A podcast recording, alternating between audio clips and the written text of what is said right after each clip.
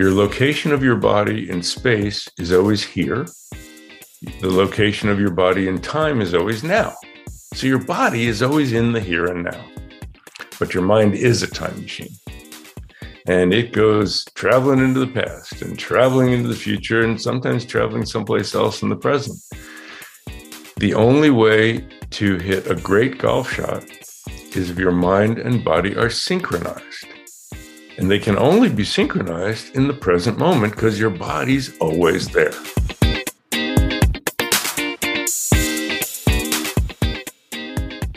Hello, everybody. Welcome to another episode of the Mental Golf Show. As always, I'm your host, Josh Nichols. And on today's episode, we continue this run of very special guests with Dr. Joseph Parent, or as he likes to call himself, Dr. Joe. He has uh, written several books, but most notably, I think, uh, at least in my life, is Zen Golf. It's uh, it's a great book that kind of gets at um, that attacks the mental game of golf from a different angle, from uh, from an Eastern philosophy kind of angle. You know, hence the name Zen golf. It's it's got a lot of Buddhism, a lot of meditation, mindfulness, um, kind of kind of parables, I guess. Um, uh, would be a, a, decent way to explain it. He just goes at it in a very different way, in a very uh, a much more mindful, um, meditative way. I highly recommend Zen Golf. I, it's been it's been formative for me in in my golf and coaching career. So um, go check out Zen Golf and go check out any of Dr. Parent's books. Um, and before we get into the uh, interview with Dr. Joe today, uh, I've I've noticed some of you have made some topic suggestions. Um, those are awesome. Like keep them coming. Keep topic suggestions coming. And if you ever if you have general questions for interviews, you know how uh, how does Dr. Parent think about moving on from bad shots? How does he instruct players to um, you know be more mindful in the present uh, that kind of thing. If you have any topic suggestions like that question suggestions or interview suggestions there might be someone i don't have never heard of but and and they would make a great interview. Um, drop them in the topic suggestion box. The link will be in the show notes of this episode. Uh, that would be awesome. It kind of kind of helps me um, keep in touch with you see what you want. Uh, it's that's that's part of this relationship deal. All right. Thank you so much again for popping into this one. Let's get into the interview with Dr. Parent. I hope you enjoy.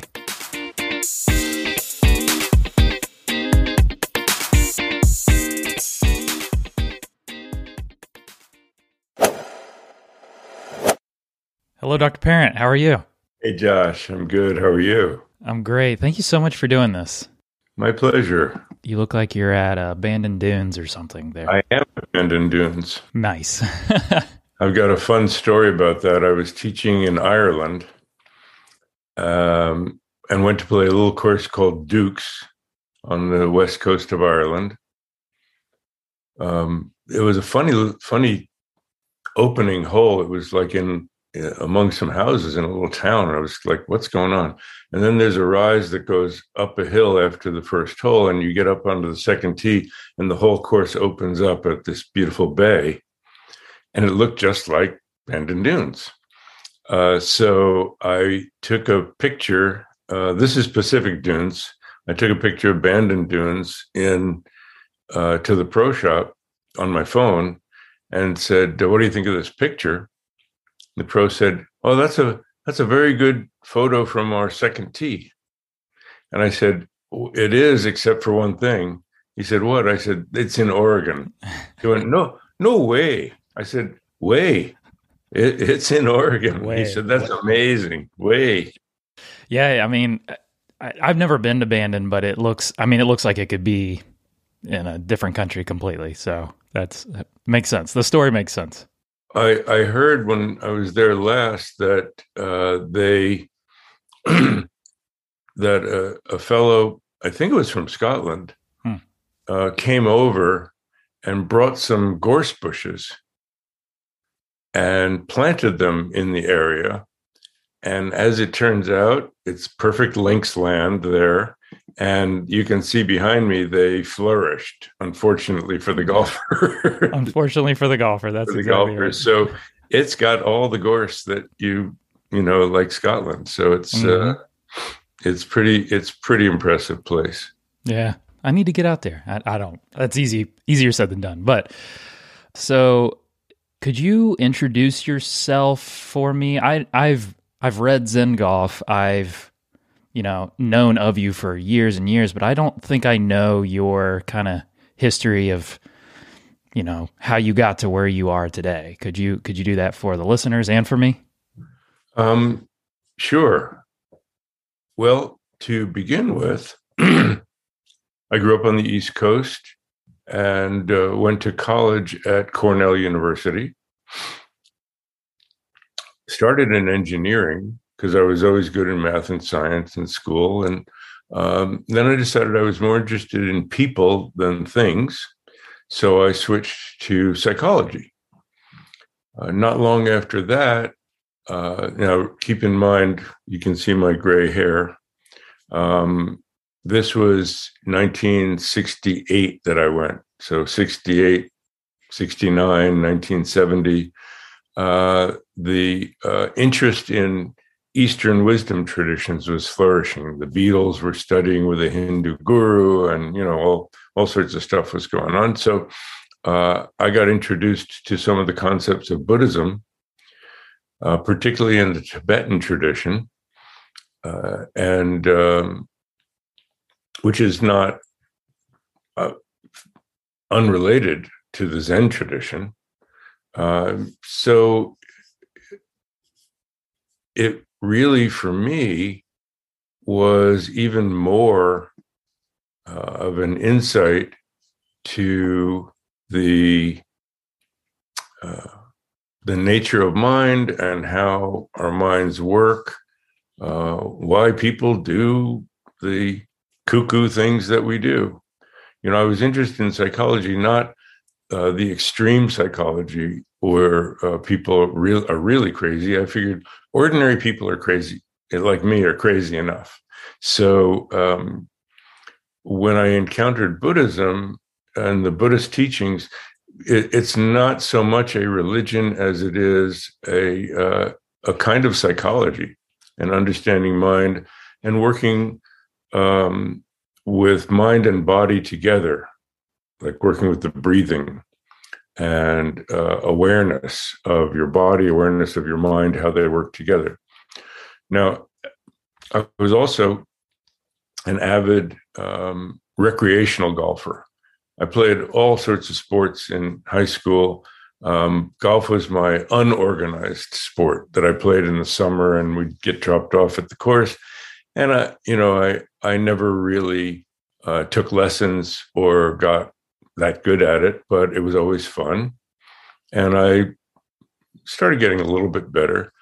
Now, one time I was teaching at a, uh, while I was getting my PhD uh, in psychology, I was teaching at a center uh, for Buddhist psychology and meditation. And a, a young man came to study there and he had just graduated from University of Maryland and was on the golf team and was going to be an, uh, a teaching pro. And I said, let's play hooky and go play golf. We got on the golf course. He said, Tell me what my mind is doing on the golf course. And I said, You tell me what my body's doing. I'll tell you what your mind is doing. We became close friends and started developing some ideas. And one of my uh, meditation teachers got interested in golf. So I became his regular golf partner. And we would talk about how meditation related to golf, mindfulness, particularly related to golf, and awareness. So out of all that uh, came the ideas for uh, teaching the mental game in golf. And that's really how I got started. That's way back in the 70s. Now, it was mostly an avocation until the 1990s when it became much more uh, understood and acceptable after all the years of the Olympics, having sports psychologists and, and everything. So it just came into golf in the late 1990s. And that's when I um, started teaching, uh, started being a, a, PGA Tour and LPGA instructor.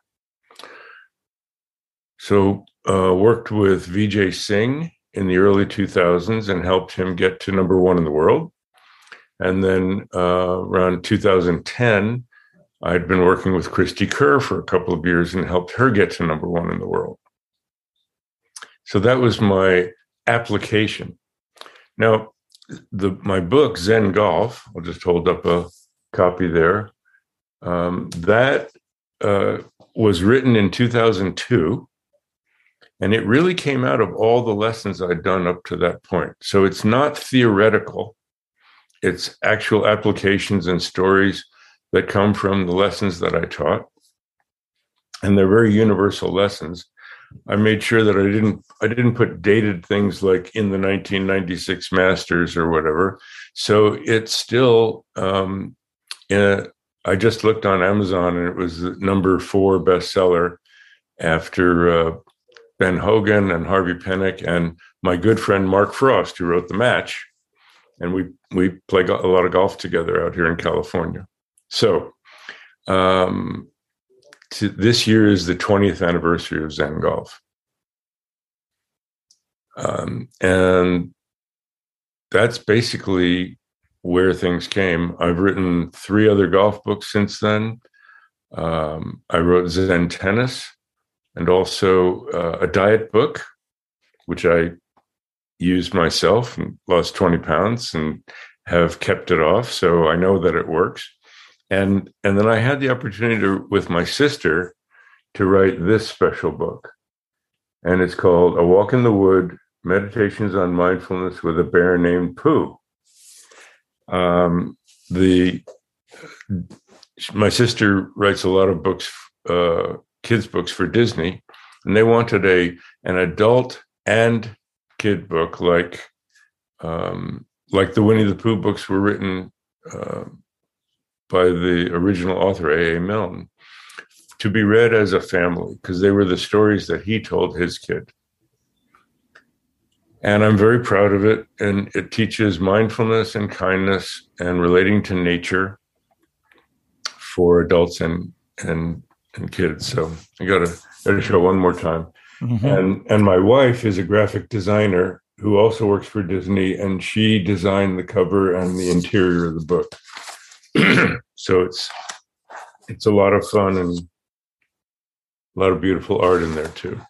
Yeah, it has a nostalgia of an actual Winnie the Pooh book. It, um, I I read them growing up, and it I get that feeling. I need I need to read through that one myself, but it, it has a lot of nostalgia for my childhood for sure. Yes, and and uh, what I did was I read the original books, all of them, and tried to channel his um, attitude and energy and even even the style. And I, I asked my the designer, my wife, the designer, to let's see if we can get some pictures of there. Mm-hmm. Oh, this is where the background thing comes in. Yeah, it's picking it up. Uh, Try to describe what, what, we're seeing. Go. Yeah. And so you see, we have the poems in red. We wrote a poem for each chapter, and mm-hmm. there's there's Winnie the Pooh in his mm-hmm. uh, his outfit. There we go. Mm-hmm. mm-hmm. The little touches of red are kind of make it pop out. Yes. So nice. A lot of fun. Yeah. So what have you done? I mean, obviously, besides writing other books over the last twenty years since Zen Golf, have you still been working with golfers, or you kind of taking that as a back seat? Or well, Zen Golf came out, and and it was because of Zen Golf that Vijay wanted to work with me. So so I worked I worked with him in 2002 to 2004, and then Cristie Kerr for many years, um, 2008 to 15, something like that.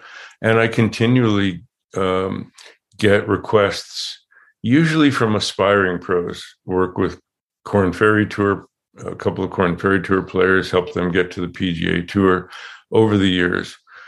Um, after 20, 15, 20 years working on the tour, um, especially with the whole COVID thing, I don't travel as much. But I started doing uh, these long distance less distance lessons like this on Zoom or on uh, FaceTime. In the old days, it was Skype. Uh, all over the world, and uh, continued to do that. So I was ready when COVID happened. It didn't change. More of my lessons are long distance than in person. And I really work a lot with juniors. That's that's really where my career uh, turned. I still work with adults, but I work a lot with juniors, and I always felt like um, if I have a 15 year old, I've got a 60 year return on my investment. If I have a 60 year old, I only have a 15 year return on my investment. So uh, I, I, love working with juniors and, and helping them because it also helps them uh, become better people. And, and I really wrote Zen Golf as a life book as much as a golf book. Yeah, I get that from it. I I I read it, you know, years ago, and it it's been it it changed how I thought about golf for sure. So I I want to kind of start heading in the direction of you know the actual nitty gritty of of mental coaching that kind of stuff. Mm-hmm. So, but but before we get fully into there, how I like asking this of um, kind of experts in the field. How have you improved yourself as a coach over the years? Like, what are the actual things you're doing daily? Is it just through more sessions, or do you feel like you've you've kind of crystallized yourself? Um, how do you feel like you've improved over the years? Well, when I started, I read as many other uh, sports psychology books as I could, um, particularly those related to golf. There weren't too many of them, which was one of the reasons why I decided, you know, I really want to focus on the mental game. There were a handful of other psychologists. There were, you know, 30,000 swing instructor teaching pros, but only a handful. So um, I really felt like, and, and that was really my expertise, not the golf swing so much. Now, as I've worked with students, I have picked up more and more about that so that when we get to things like uh, putting and short game, I can include a lot of the technique that blends with the mental game. But I still try to stay away from uh, very much on the full swing stuff and leave that to the swing technique uh, experts. I think the most important thing for me is learning from my students but my um, my Buddhist teachers over the years taught me how to communicate. That's really where I learned how to coach, and that was to speak the language of the students. Very often, a coach has their set language and canned programs, and they try to get the students to understand their language. But what I do is I ask the student about themselves and then I try to find things in their lives and in their sports abilities and use those as metaphors for golf. And and so uh, one of the my favorites is I asked them if they've ever skipped a rock on a pond, and and they say they have. And I said, well, let's take a look at what happens when you skip a rock on a pond. you turn away from the target, load into your right side, clear your hips, start with your legs. Your right elbow stays close to, you know, your your throwing elbow stays close to your hip, and and it uh, covers a lot of the points of a golf swing. So instead of getting mechanical about it, find a field that you already are familiar with and bring that into into the golf swing. So learning from my students continually improves me as a coach. And then the other thing is always to tune into how I feel. Because if I feel like I'm something's not quite clicking, I trust that intuition and don't try to force it. And I say, uh, okay, erase what we just did. This is uh, not a cookbook and it's not a scientific formula. It's uh, a, everything's an experiment. And I'm not attached to what I told you. If it doesn't work for you, let's throw it out. Let's find what works for you. And that's actually what happened when I started with Vijay. We walked around for, uh, I accompanied him for nine holes and we talked about things and I gave him some suggestions. And he said, Okay, so what's your program? And I said, You're my program. I don't have a canned program. Whatever you need. And if it works for you, great. And if it doesn't work for you, we're going to throw it out. Hmm. And he said, Good. That's what I want. Hmm. And he said, he said, and don't check on me. If I like it, I'll do it. If I don't like it, I might not. But that's up to me. And I said, no problem. Yeah, that sounds like Vijay. Sounds I mean, one of the hardest workers of all time. It sounds like he's just gonna if if he feels like it's gonna work, he's gonna do it. That's that's good. Speak their language. That's that's important. So you you talk about working with juniors and working with aspiring pros and learning from them, speaking their language. So what in your experience is the most common issue to just kind of blanket spread a blanket out over all your players what's the most common issue that they usually bring up to you okay well um, one of the things that i wanted to share with uh, your listeners is that people think well i'm going to get my physical game together and then i'll be ready for to work on my mental game and it actually works the other way around. When I have a, um, a sometimes I do corporate outings and corporate programs, and I have a group of students, and I ask, what percentage of the game do you think is mental? And they say, somebody says 50, somebody says 70, somebody says 80. And I say, well, I, I like to say it's 90% mental and 10% mental. Because your mind it's 100% your mind runs every swing that you make. Your body's involved in every swing. Your mind is involved in every swing. So the mental game is how you get your mind and body to work together so your mind is an ally instead of an enemy. And pretty much every golfer knows what it feels like when their mind is their enemy on the golf course.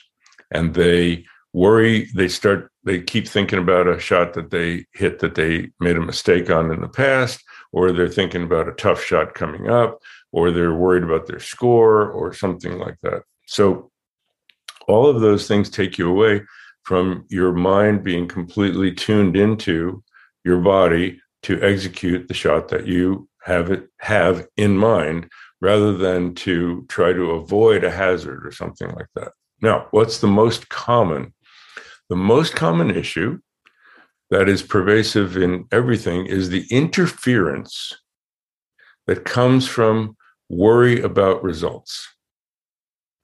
And, um, you know, sometimes we talk about thinking about the outcome and everything. And, and Cristie came up with a great acronym.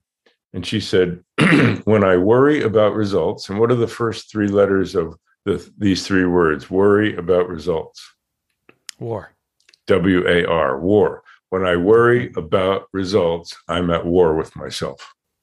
Mm. So that is the most common. And the way that shows up as interference in the golf swing is either you don't trust your swing to produce what you want, so you try to help it. You know, you're playing for a draw and you don't trust that it's going to draw, so you flip it over and then you hit a hook out of bounds or you um, uh, try to prevent. So you go, oh, well, last time I hooked out of bounds, this time I got to prevent it from going left. And then you hold it off and you push it into the woods on the right. So helping, preventing, and then basically not trusting in any way and holding back and getting very guidey and decelling it at impact. So all those all those don't come up because you forgot how to swing. They came up because you didn't trust it and you worried about a bad result. Yeah, worrying about results is uh, for sure pervasive. I uh, that's in my own golfing experience. It's just I'm always I'm always like anxious about where it might go, afraid of that kind of uncertain outcome in the future. That's for sure. So so when that when that is the issue and you you've already mentioned it, mindfulness, awareness. When when the issue is worrying about results, it's a very internal thing. How like like how important is it to be mindful, aware of yourself during a round of golf? Is that is that important?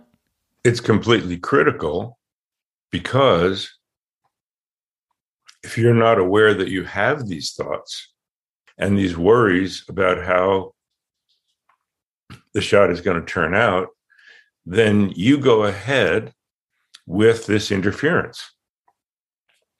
But if you realize and you are aware of that, then you go, okay, so what am I worried about here?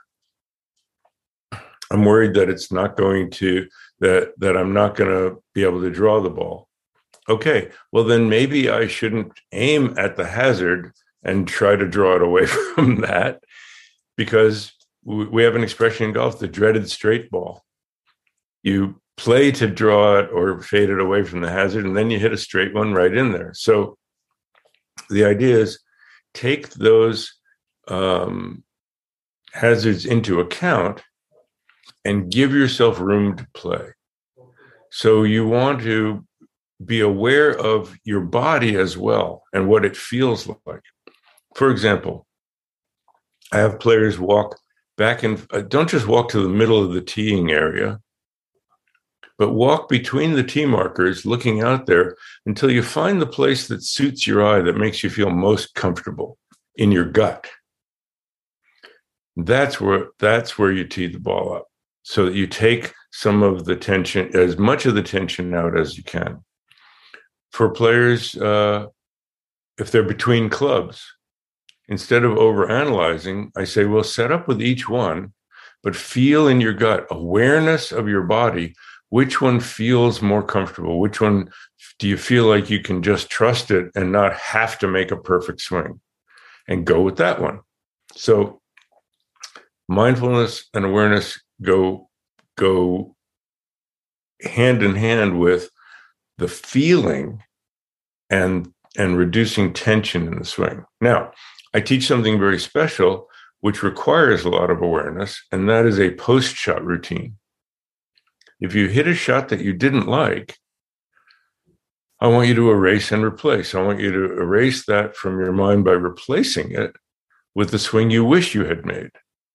But you need to be aware of what the one you made felt like and what this one feels like and what the difference is. And if you go, mm, you know what? I kind of quit on that one, or I got quick at the top, or I did this on the real swing. This is the rhythm that I want. This is getting through it the way I want. This is this one has less tension and more trust. Okay. So now you take that awareness and you apply it into your pre-shot routine for the next shot. Mm. Yeah. And I was I was going my next question was about your pre-shot routine and and in Zen golf you had a had a different term for it. I believe it was maybe pre-swing routine. It was a swing. It was not a pre. It was a swing routine because when you start your routine, it needs to flow all the way through and not separate. Well, here's my pre-shot, and now I'm going to go into the swing. Right. It's all right? one embodied routine, and I flow. guess right, it, right. He is the flow. So uh, to begin with, you take a full breath in and let it breathe and breathe all the way out and get really grounded. And then you walk in slowly, keeping your feet connected with the ground and your eyes connected with the target, because basically the swing starts from the ground up. And what you want to do is send it to the target rather than hit at the ball. That's one of my chapters in Zen Golf. What's your target? Is your target of this of your swing the ball? Or is it out there? If it's the ball, everything stops here. If it's out there, everything goes through. And how do you want your swing to finish? Like this or like that? Mm. Looks like a good way to chunk it is to stop here. Like when you're in the deep rough and you got a, a chip shot, looks like a great way to chunk it if you if you're not thinking about that actual target, you're only thinking about the ball. And getting and getting through. Mm. That's right. So so then You you mentioned it in just passing. Maybe you can define the term or talk about the term groundedness, where you take that full breath in, let it fully out, and ground yourself. What do you mean by that? What does that mean? Well, um, have you ever heard the expression "I was feeling kind of uptight"? Hmm, yeah. Have you ever heard anybody say I was feeling kind of downtight"? Never. Never. Okay. So when we're under stress, our energy moves up in our body and faster. And you can see people when they're stressed, their shoulders are up by their ears, right? Mm-hmm. And you go relax and you say, I am relaxed. And you go like this and you go, Oh my gosh, I had no idea. Mm. So we build that tension and it all stays up here. And you've seen people when they get tense over a, a, a shot, it's all arms and no body. Mm. Okay. So what we want to do is using use our breath, and the in breath is an energizing quality, but the out breath is a relaxing, settling quality. If you are swimming and if you're in a pool and you want to let yourself sink to the bottom, do you inhale or exhale? You exhale. That's right. The air goes out, you sink down. The same thing happens if you're standing there. The air goes out, you sink down. So I like to have my players say, breathe, you know, breathe it down mm. and feel the ground. Hmm. And it's almost like you sink in, you can even let your knees soften a little bit so you're not so rigid and up up tight. Right. You talk about the center of of gravity being around the belly button navel area rather than way up here. Exactly, and you can actually move your your feeling of your center of gravity down there. Uh, in Japan, that place that's a couple of inches below the navel, just in front of your spine, is called the hara, and um, uh, and and that's where the source of energy and power come from. And if if you think of uh, boxers, uh, and and uh, you know, you hear tennis players go whoo on on the out breath. Boxers, they breathe out so that that they they're they're uh, breathing in and empowering so that the their their um, their punch comes not from their arms but from their core and so that's where we want our energy and our mind is is connected to our core so that that's what produces the power in our golf swing. And the arms just deliver the message, hmm. but the legs and the core are where the power come from. Right. It starts the the machine starts from ground, basically ground up. up. Okay. Ground up. So groundedness right. gets you to that first starting position in a better exactly. way. And you do that by letting your breath go all the way out and softening your knees a little bit and feeling the ground so that your legs get activated then your core gets activated, and then your whole body sends the ball rather than just your arms. Mm, that's good. So, is there on before we get into some other subjects that I want to talk about, I want to kind of hang on to mindfulness awareness for just a sec because it's something you know so yes, much about. That's the most that's the most important thing. Right. And I, what I wanted to explain on that is mindfulness and awareness. Um, they're both a state of being and a practice. Now, the state of being mindful or mindfulness is being present and aware of what you're experiencing coming in from the outside and from the inside in the present moment, moment to moment to moment to moment, so that you're there. Now, I ask my students when I'm teaching mindfulness, I say, um, do any of you have a time machine in your backyard? And they don't. So I said, well, if you don't have a time machine, then your body is always in the present. Your location of your body in space is always here. The location of your body in time is always now. So your body is always in the here and now. But your mind is a time machine. And it goes traveling into the past and traveling into the future and sometimes traveling someplace else in the present the only way to hit a great golf shot is if your mind and body are synchronized. And they can only be synchronized in the present moment because your body's always there. Now, we think, well, I have to bring my mind back to the present. You don't. Your mind is connected to your body. It's not. It's not somebody. It, it, it doesn't go into somebody else's body. It's it's in yours. So, if it's not time traveling, it's naturally here in the present moment. So you don't have to find a way to get here. You just have to let go of the time traveling. That's where the practice comes in. That you become aware of where is my mind? And you can say, you know, where am I when you're thinking of my mind? Am I in the past, the future, someplace else in the present, or am I here? And if your mind is someplace else, then you can't be here. So you go, when you realize it, the practice is finding an anchor to the present moment, which is always the body, perceptions, and particularly we work with the breathing because the breathing is a reflection of your mind. As we said, if your breath is just up here, you're uptight. If you're taking full deep breaths, your mind is relaxed and present. When you realize your mind has wandered, and this is the basic practice is to sit there, be with your body, be with your breathing, and be aware of your mind. What, where, what is it doing? And you sit there and you go, well, I'm seeing, I'm hearing, I'm feeling, I'm breathing. Oh, this is a lot like this class I took a few years ago. Whoop. And suddenly you're in a class a few years ago. And when you realize it, it's a daydream. You go, oh, I was just daydreaming. As soon as you realize you're daydreaming, you're already back. You don't have to come back to the present. You woke up.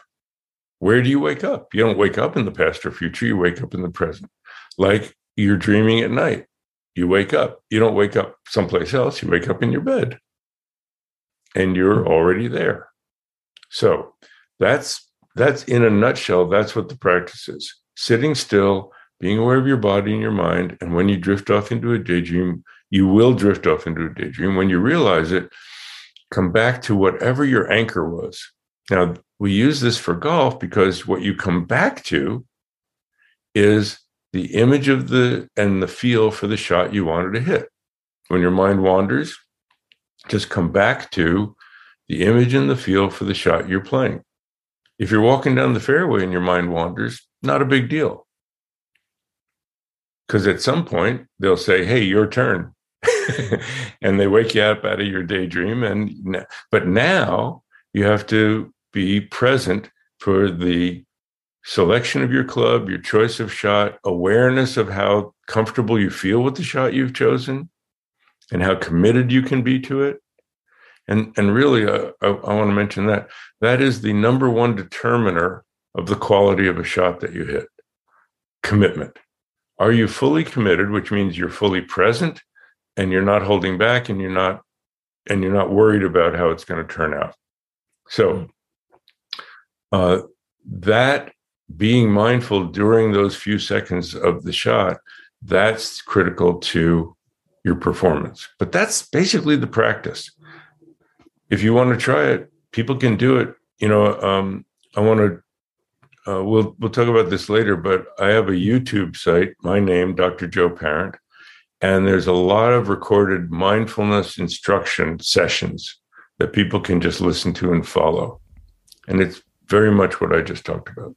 Okay, I was gonna I was gonna say, is there is there an actual practice people could do that that you could recommend? But sounds like you've already done that, and and people can just go go do them. There are dozens okay. of sessions on there. Um, that people can just tune into. In fact, there are different playlists, and one of the playlists is the mindfulness playlist on my YouTube site. Hmm. Okay, I'll uh, to those listening, I'll link that in the show notes below because I I want to look into that too because um, I work with players too, and I'm I'm always saying, you know, go search YouTube for some mindfulness guided meditation type practices and that's and, exactly what this is. Okay. Well, we'll ref- we'll start referring them to those for sure. Okay. So so the takeaway there for me is and from what you're saying is and something I didn't even really know is the very act of noticing is the thing that puts you back into the present because once you notice, it's the wake up moment of I was daydreaming, now I'm awake and back in the present. Just the act of noticing. Yes, exactly. That's exactly right. And that's it's not taught very much that, you know, people say come back to the present. You you're already there. You just went off into a daydream. as soon as you wake up, the noticing that you were daydreaming, and this is in the tradition, the um, that's the word they use for awareness. Mindfulness is being tuned in. Awareness is no noticing whether you are or not. Interesting dichotomy there. People get them. People lump them all into one thing: meditation, mindfulness, awareness. All these Buddhas, like they'll even throw whole religions into it, whole practices into right. it. But there is differences there that that make a real having the delineation in your own mind is is is very important. Sounds like. Yeah, we have this this awareness quality in our mind is like a um, you could call it an abstract a watcher or a monitor function that knows as a background where you are. Now, sometimes it it doesn't, you know, when you're really deep into a daydream, it's like when you're deep into a dream and you don't realize you're dreaming, you don't realize it. But as soon as it thins out, that that watcher or monitor function, the awareness function, has a vigilance quality. It notices and it goes, Hey, you were just daydreaming. Oh, hey, we're back. Okay. Now, what were now this I think you you're you'll find this interesting. The uh it's almost 3000 year old uh practice this mindfulness. And the word for it in the ancient Indian language uh, would be translated now as remembering what you were doing. It's simply mindfulness is knowing what you're doing or remembering what you're doing. And, and the practice is remembering, coming back to what you were doing, not to the present, you're already there, but coming back to what you were doing. Now, I have a good example everybody's going to recognize of a moment of lack of mindfulness. You were headed to the kitchen to get something or do something, and you got interrupted and distracted and you did something else first but you remembered i was headed for the kitchen. You walk in and you go okay why did i come in here? Right? We've all had that. Why did i come in here? You don't remember what you were doing so training in mindfulness keeps you tuned in so that when you get to the situation where you were headed you remember what you were doing Mm. Yeah, that's good. And, and, thank you for recognizing that. Not too many people recognize that importance of the distinction between noticing and being mindful. Yeah, well, you I learned it from you just today, so thank you for teaching.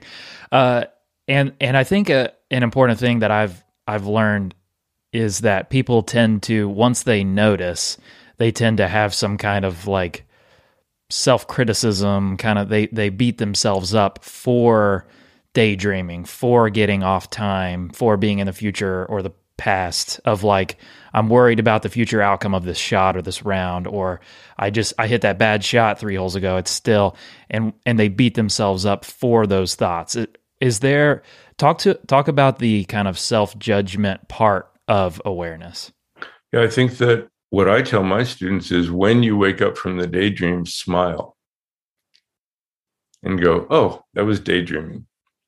And we, uh, or wandering mind. And I try to use a word that isn't too negative because people say, oh, I got distracted. But that, that sounds like, you know, there's something wrong with you that you weren't paying attention. But instead, oh, that was wandering mind. It's what the mind does. Okay. Now, we do have these negative uh, thoughts and beat ourselves up for making mistakes. And so the, the practice there is to say, okay, um, what can I learn from what happened? And having it keep repeating isn't helpful. So I have a, a habit change technique. It's in Zen Golf. I call it Ninja. The letters N I N J A, and they stand for necessary intention and non judgmental awareness. So, um, first, I have to ask do you really want to change that habit? There's a psychologist uh, joke. How many psychologists does it take to change a light bulb? Only one, but the light bulb has to want to change. okay. So, so, but it's true. You have to want to change. So that's the necessary intention. So if you say, you know, I'm tired of beating myself up, I want to ha- stop having these repeating negative thoughts about something that I did. It's over. I learned from it. Can I let it go? So I have them write down on their scorecard or a little index card, um, you know, uh, thoughts of the past or beating myself up, whatever words they feel like represent the thoughts that they want to have less of. Not perfectionism, not none. If you say, I never want to think that again, and you have the thought, you failed. But can I think of it less? And then whenever they their awareness function notices that they were engaged in ruminating and going over that past negative thing that they did, uh, at that point they they say, "Oh, that was one," and they put a little mark down, like a like a like the one, two, three, four cross. Mm-hmm. One, two, mm-hmm. three, four cross. Tick marks. Mm-hmm. Tick marks. That's right. And um and then and then say, okay, now back to the present to what I'm paying attention to, the shot at hand, basically. What will happen is um, this awareness function that our mind has has an accountability aspect to it, knowing that if I have that thought, I'm going to have to put a little mark down and be accountable. So we catch it sooner and sooner and sooner, and they start to dissipate. Hmm. So happens to me. I have a negative thought about a mistake that I made, and I have it, it comes back, and I go, okay, have I learned all I can from it? Yes. Uh, let's have that happen less. I'd like to have it happen less. And I just count each time it comes back. And when you count and then let it go, there's a feeling of relaxation that comes with it that you were able to let it go. Now, it might come back again and again and again, but you know you have a tool to deal with it. And the the act of noticing, or the the the introduction of the exercise of the tick marks, helps you be able to notice better. It kind of exactly it puts the noticing as the priority, not the I need to eliminate this thought. It just puts the noticing as the priority. Exactly. And then we naturally, because it's our intention, that we'd rather have less, we naturally have less and less and less. That's good. Okay. That's a that's a great exercise for everyone out there is just get a scorecard and start making marks every time you have the thought that you want to have less of. It's a great very practical exercise. Yeah. Yeah. So uh, I, I kind of want to make a left turn towards as as we head towards the finish, as we head towards the finish line. Uh, I I have some kind of random grab bag listener questions at the end. But uh, before we get there, I want to talk about great players or the best players versus average players. And we all want to know what do they do that I'm not doing and what are they not doing that I am doing? What do you what do you notice, Dr. Parent, as you know, you've worked with world-class players, what do they do? And it doesn't have to be mental, anything. It's very, very similar to what I just talked about. They learn from their mistakes, mm. and then uh, they and they reinforce their success, and they are able to let go of what happened. You know, they they talk about uh, uh, Ben Hogan as walking down the fairway. Uh, they they they depict this in movies sometimes. Ben Hogan or Bobby Jones or when, you know, the great golfers, everything behind them disappears. And all they're tuned into is what's ahead of them. So being able to let go, but learn from it. And um, the most important thing is what I would call unconditional confidence. Conditional confidence, well, first there's false confidence, and you're trying to talk yourself into it. Yeah, that disappears with one bad swing. But then there's conditional confidence. When you're playing well, you feel confident. You have a bad swing, you start doubting yourself. Unconditional confidence is saying, you know what? Whatever the result of a particular shot, I will learn from it, but it doesn't mean I'm no longer a great golfer. And just because I make a mistake doesn't mean there's something wrong with me as a person. Mm. So that's the that's the unconditional confidence. And therefore, you learn from it without beating yourself up. Mm. Right. That's yeah, that's back to the uh, non non-judgmental awareness, right? You're not exactly. judging yourself for what's happening. That's right. So unconditional confidence is the mental game of champions. So how do you how do you reinforce good things? I know we've talked about kind of lessening the the negative thoughts that we don't want to happen. How do you reinforce the good things that you're doing? Well, well, it's the relationship between the pre and the post shot routine. You have a particular um, focus that you are, attending to in your pre shot routine, something that you really want to reinforce, like do your breathing or trusting your swing or trusting your swing keys right? The swing feels that you that you want to put in there. So if you hit a good shot what i want you to say is after the shot you don't have to make another swing. I want you to say that's how i always hit it when i and then you fill that in when i breathe and get grounded or when I trust my swing or when I am committed to, to the shot I'm playing or when I stay connected to my target or when I trust my, my swing key. Now, you keep it very simple like that. Not all of those, but just one of them. What that says to your subconscious is, oh, so all I have to do is that, and I'm going to hit another good shot. And it makes it very much simple more simple. And you feel like, well, okay, so all I have to do is do a good job breathing and I'm going to hit a good shot. All I have to do is trust that swing feel and I'm going to hit a good shot. And you keep, and then, then it just gets better and better and better as you play instead of the other direction. Mm.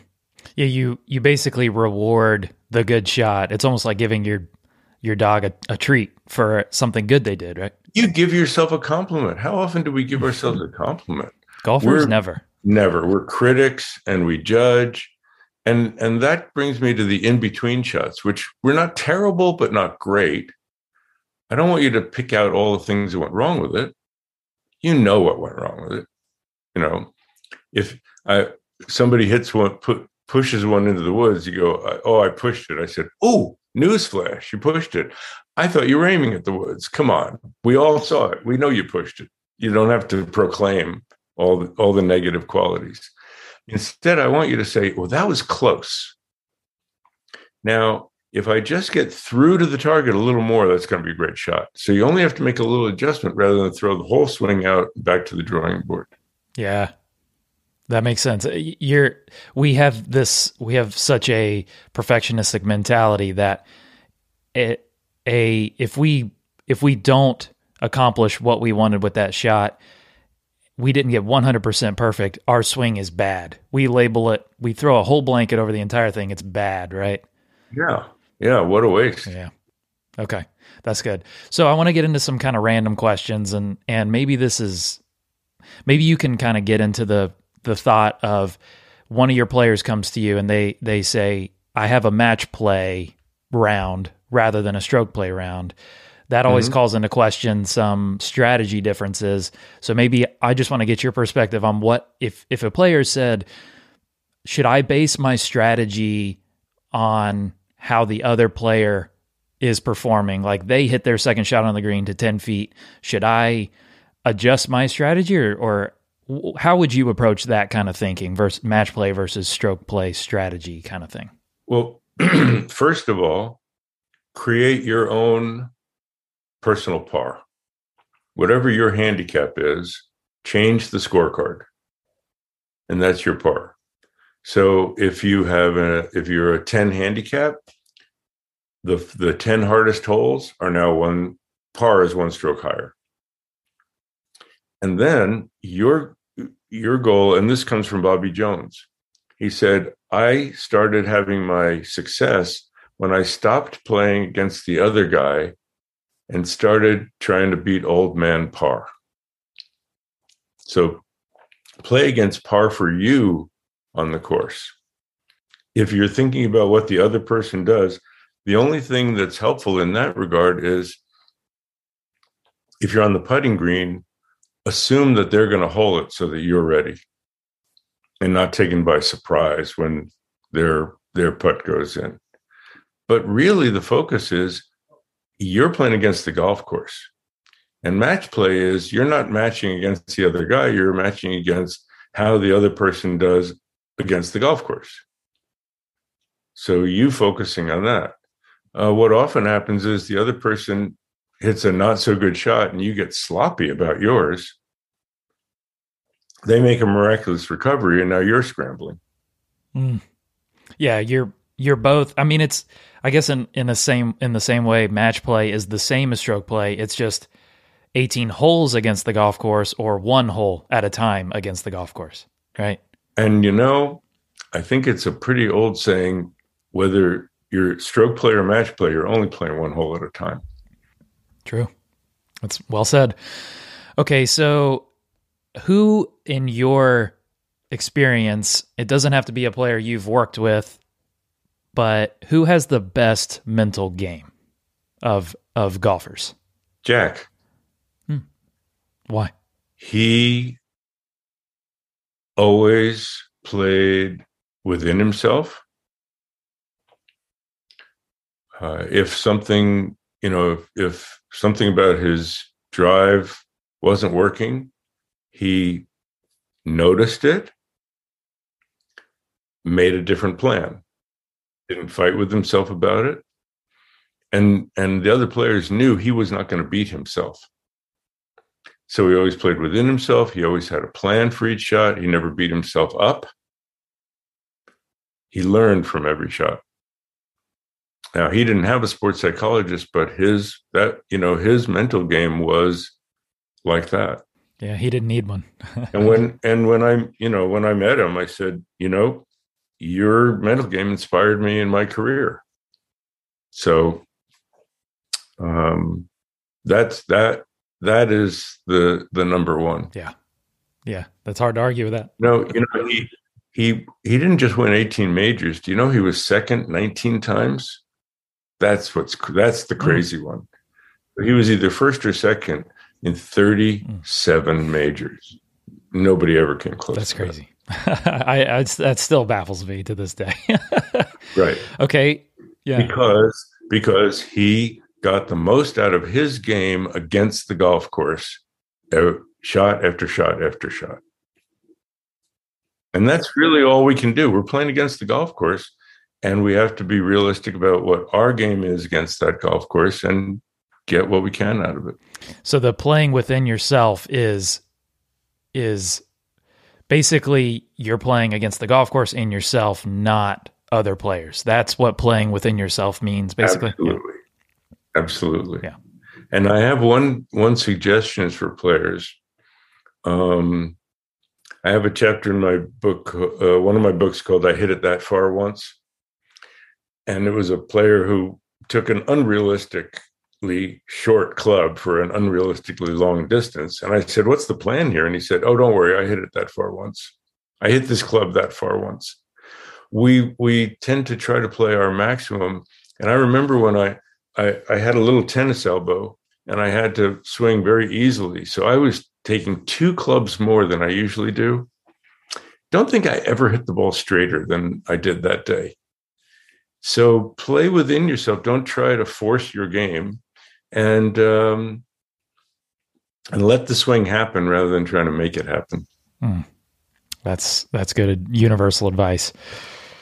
Okay, uh, let's see. I've got one more question. What's what's the most pressure you've ever felt as a coach? the most pressure I ever felt as a coach was at the very start of my career.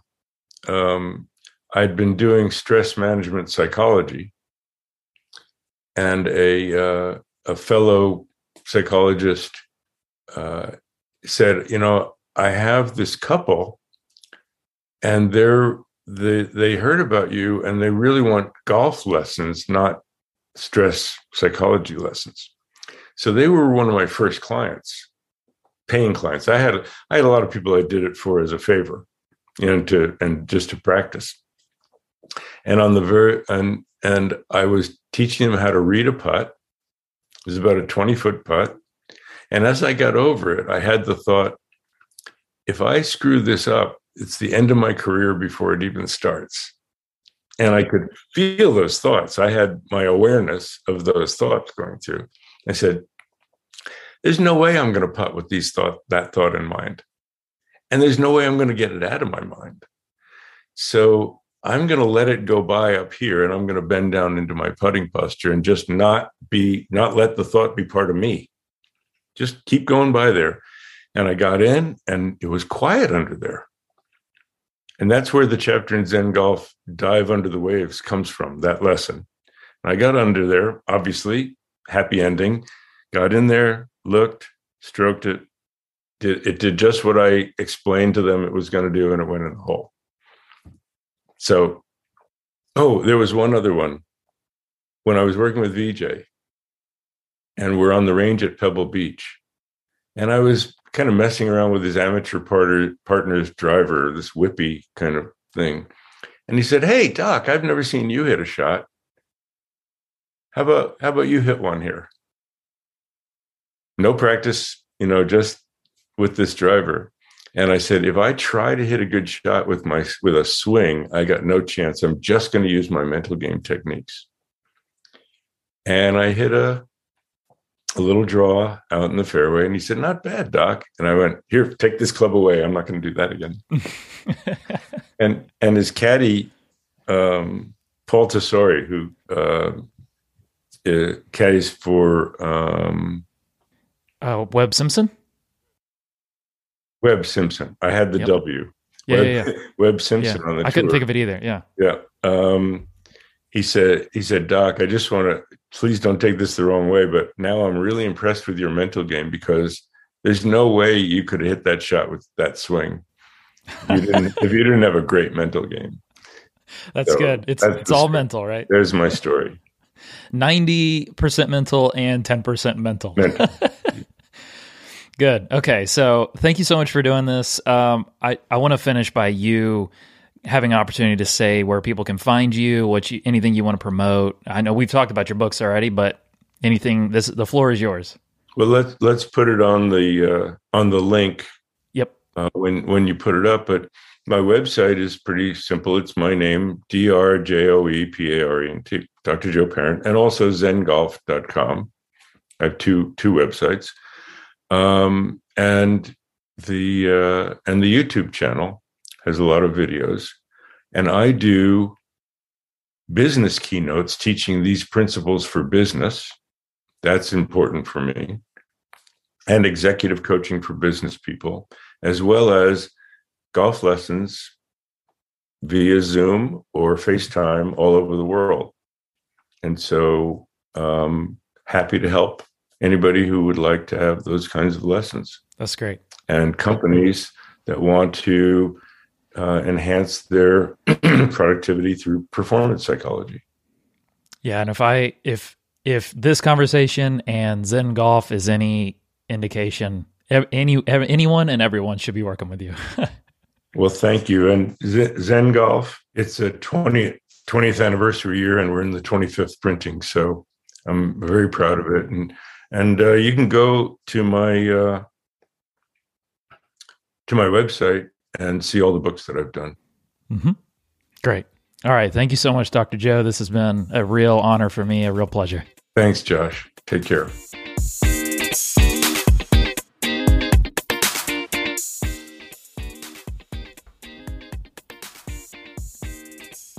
All right, everybody. I hope you enjoyed that episode with Dr. Joe. I I know I learned um, several things from talking to him. He's he's been in the industry for such a long time. He uh, he has um, seen a thing or two and been around the block. So um, I hope you learned from him like I did.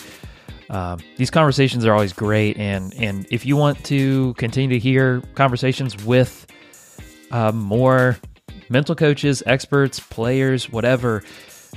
What would help the most is if you went and reviewed the podcast on Apple Podcasts. That that helps the podcast continue on. Um, I I think I will continue to do this regardless, but uh, it it definitely helps more people discover the podcast. So if if there's one thing you can do for me in return is go give it a review.